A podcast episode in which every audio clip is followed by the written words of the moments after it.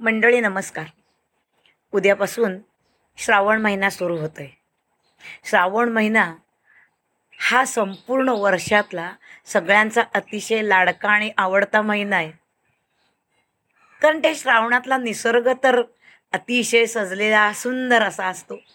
आणि प्रत्येक दिवसाला काहीतरी एक आगळं वेगळं महत्त्व आपल्या संस्कृतीत आहे.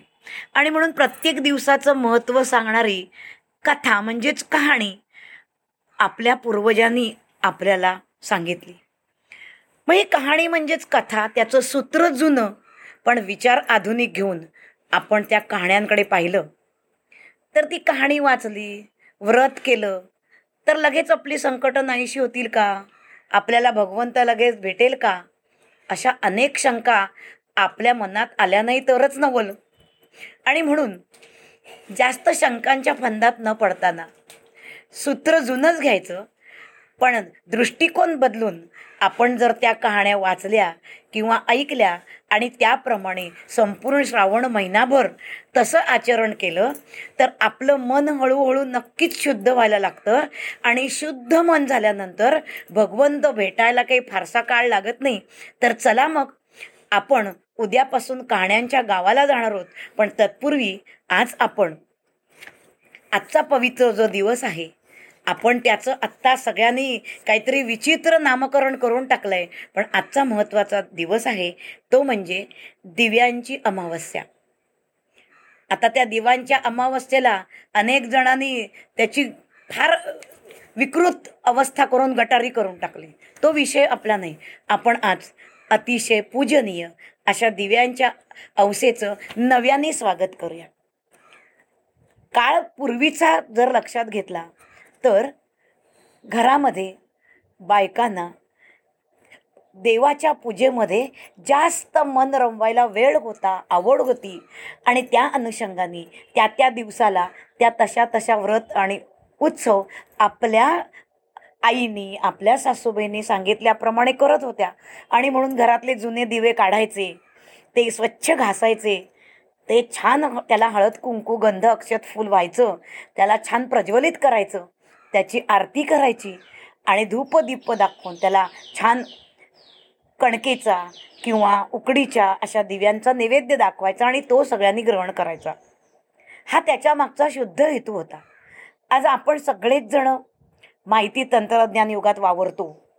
आणि जुनी कहाणी जुने विचार खरंच तिने तसं केलं होतं का? त्या काळातली ती सून तशी वागली होती का?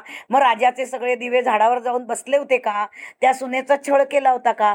या मागच्या सगळ्या गोष्टींमध्ये न रमता आज आपण एक नवा विचार असा आणूया की आपला अंतर्मनातला जो दिवा आहे तो स्वच्छ करूया.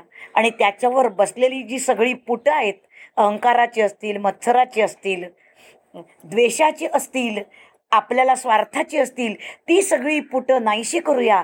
ते स्वच्छ करूया आणि मनामध्ये प्रत्येकाच्या शुद्ध दिवा लावण्याचा प्रयत्न करू. याचाच अर्थ आपल्या मनातले सगळे जुने द्वेष हेवे दावे नाहीसे करून नव्याने पुन्हा मैत्रीचा हात समोर देऊया आणि हाच दीप आपण उजळूया आणि त्यांना आपल्या चांगल्या विचारांचा चांगल्या आदर्शाचा चांगल्या संस्कारांचा मैत्रीचा सुंदर असा नैवेद्य दाखवून त्याची पूजा करूया आणि त्या दीपकांना नमस्कार करून की कुठेही यापुढे काजळी या दिव्यावर धरली तर क्षणार्धात झटकून टाकून पुन्हा नव्याने मैत्रीचा हात पुढे करू आणि एकमेका साह्य करू. अवघे धरू सुपंथ या विचाराने.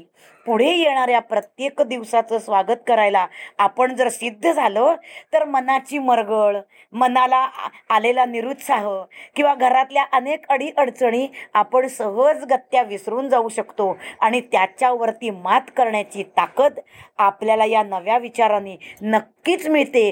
हीच आहे या कहाणीची ताकद. आपण म्हणतो या कहाणीची फलश्रुती काय आहे?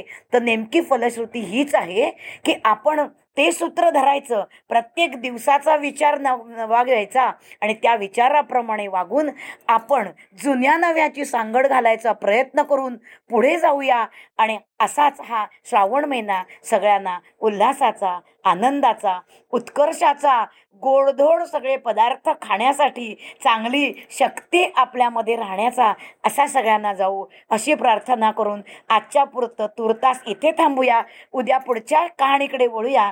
तोपर्यंत धन्यवाद सगळ्यांना या श्रावण महिन्यानिमित्त मनापासून हार्दिक हार्दिक हार्दिक शुभेच्छा पुढे येणाऱ्या काळाची वाट पाहूया. नमस्कार.